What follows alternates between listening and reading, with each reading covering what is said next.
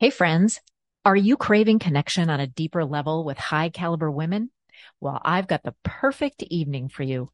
If you live in the Twin Cities area of Minneapolis, St. Paul, or want to visit, I invite you to join me for an intimate evening of rich conversation, fabulous food, and new connections.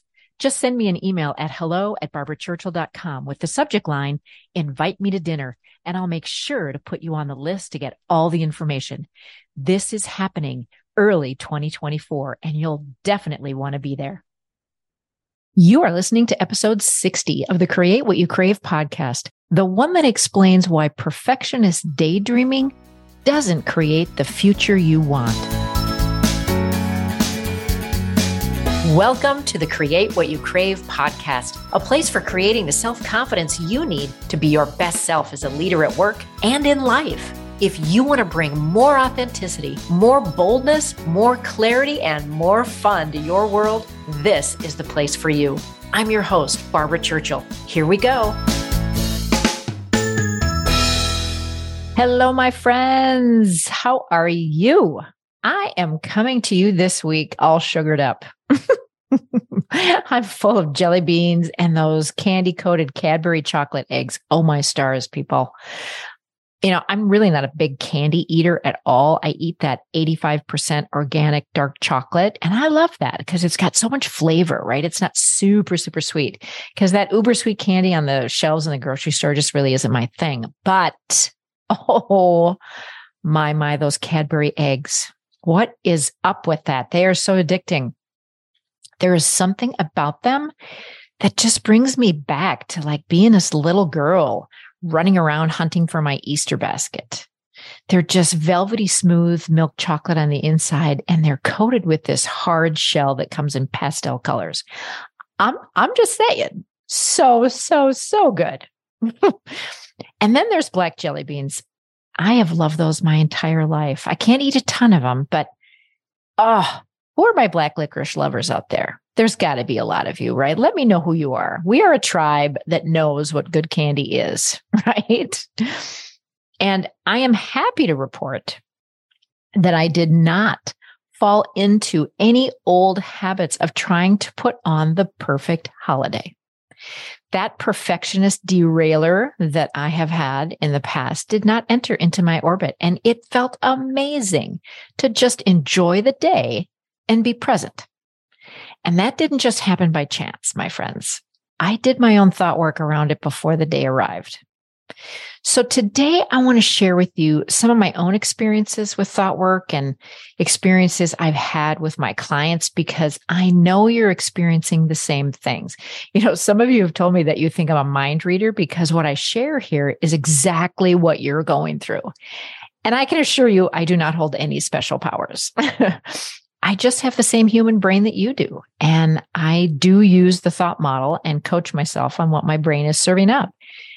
I haven't always been that way, of course. Um, before certification, I didn't know what the thought model was. And like most humans, I'd been on autopilot with my thinking and believed everything my brain told me. But after getting certified as a leadership and life coach, I had the tools I needed to help me manage my mind and shift those thoughts that were low value and didn't serve me. And I shifted those to high value ones. I use this tool truly every day with my clients and myself because the human brain requires managing. Otherwise, it just goes back to old patterns of thinking that are typically negative. So I study my own experience and my own mind, even when it's hard, especially when it's hard. And I don't have it all figured out. Nobody does. What I have are tools. And what my clients have are the tools that I teach them so that they aren't at the mercy of their old thought patterns that are ingrained for most of their lives. So, in my mind, coaching is the thing. It is incredibly powerful. It really is. Whatever problem you have, I truly believe coaching is the answer. And that's because I use it on myself and I will continue to do so for the rest of my days on this planet. It's also because I see the transformational results of my clients.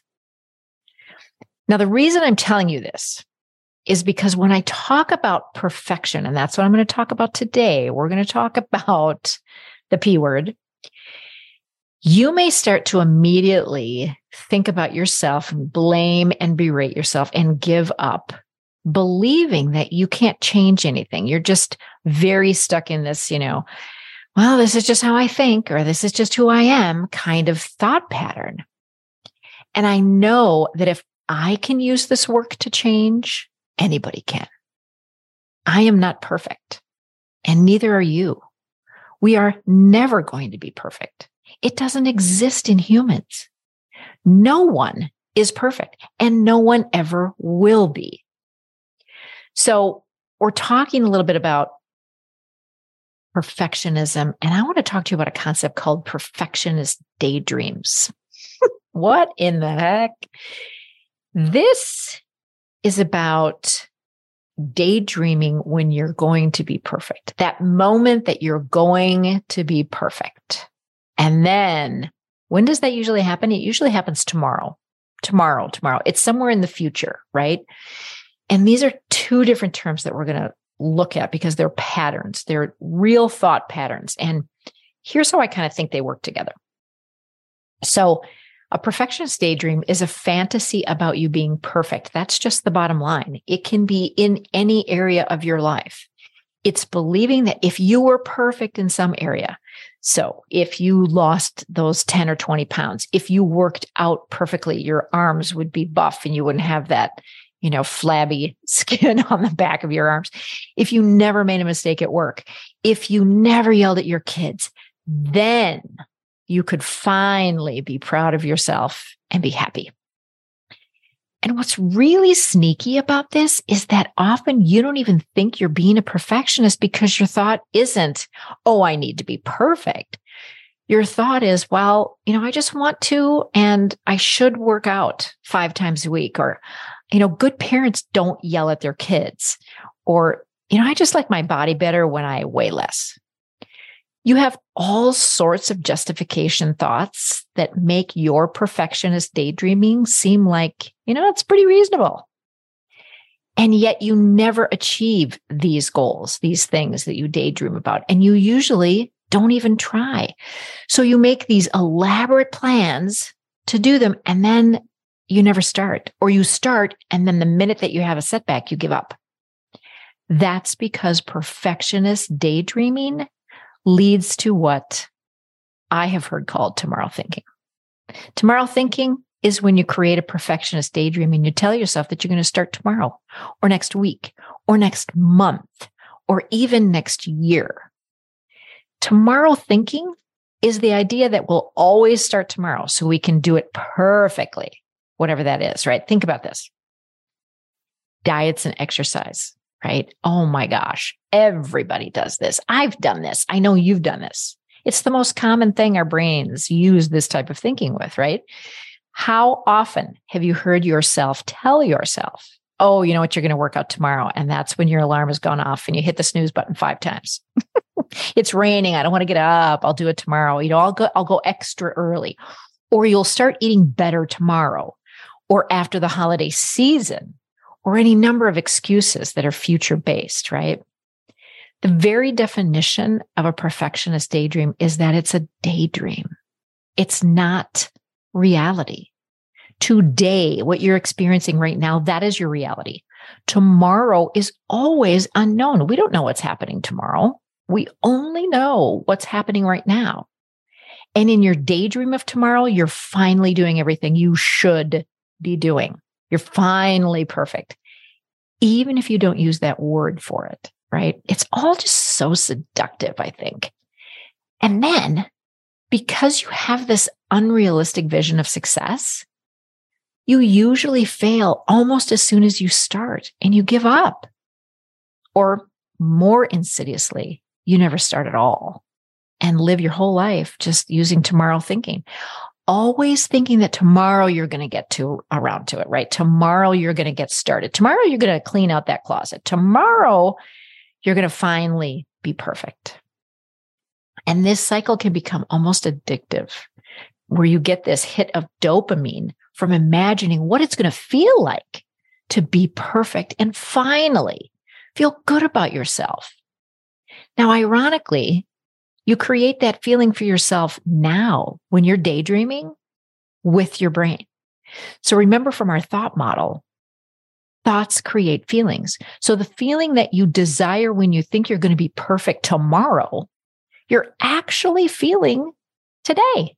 You're feeling good about yourself. But the trap is you only feel that when you think you're perfect. And it's such a vicious cycle and one that never has an, a happy ending. Tomorrow thinking is a sign that you're not willing to be present with and love on the reality of your today. And it turns into a cycle that can last for years. I mean, it can become a whole way of life. And I see this in my clients. I've seen this in myself. I see this in friends. I mean, you know, this is a human condition. Yeah. This is the cycle and it creates so many avoidable consequences.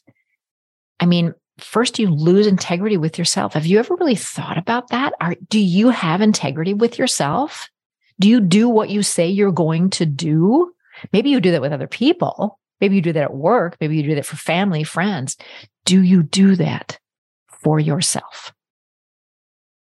And second, you make it impossible to actually get some of these things done or to reach some of these goals because you refuse to create realistic plans that you can achieve. I mean, I think we would rather plan to do 15 things we can't do and then get that dopamine hit the night before, just imagining how fabulous it's going to feel. Right. I mean, the plan and how great it'll be rather than just putting three things on the list. I got to tell you, I'm the poster child for this. I would make to do list that would seem so unreasonable to anybody else, but my perfectionist expectations and daydream of being able to do it all was so ingrained that I spent years being frustrated and disappointed in myself and my inability to handle everything. I mean, I think that do it all is such BS, but women are socialized. We have to do it all. We should do it all. In order to be successful, we have to do it all. And I'll tell you, the bully in my brain, man, did she have a field day with me, kicking me when I was down and feeling all kinds of bummed out feelings because I didn't get this stupid self imposed list done, right? I think we would rather have that fantasy than deal with our own reality.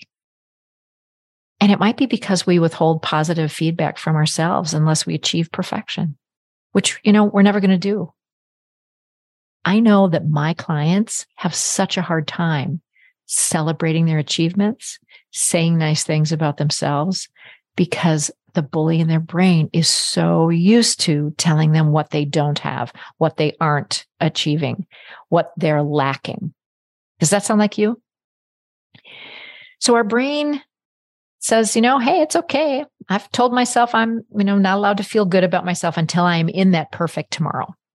So, of course, I just have to keep dreaming about it.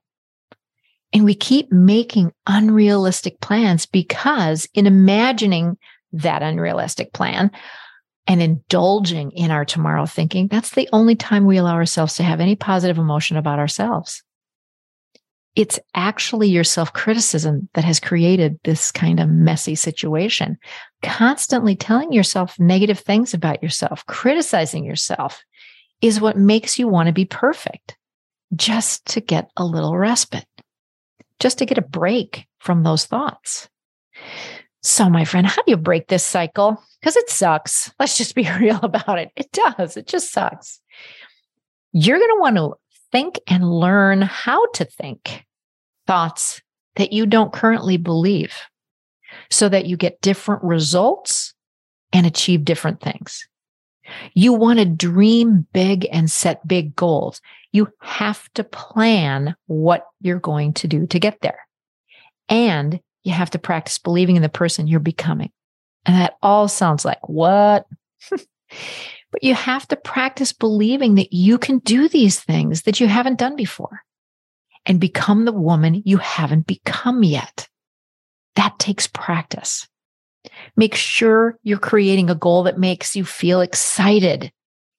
And if I'm being honest, a little like you're going to vomit. Nauseous and scared. That is a great pair for achieving goals that matter to you. I'm serious about this, right?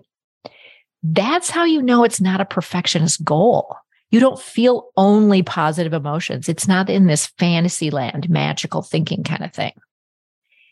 And you won't know all the steps to get there. And that's okay because success is not linear. You're going to take two steps forward, maybe one back. You're going to zig and then zag, all the things. These goals require belief in yourself and your ability to achieve it every step of the way.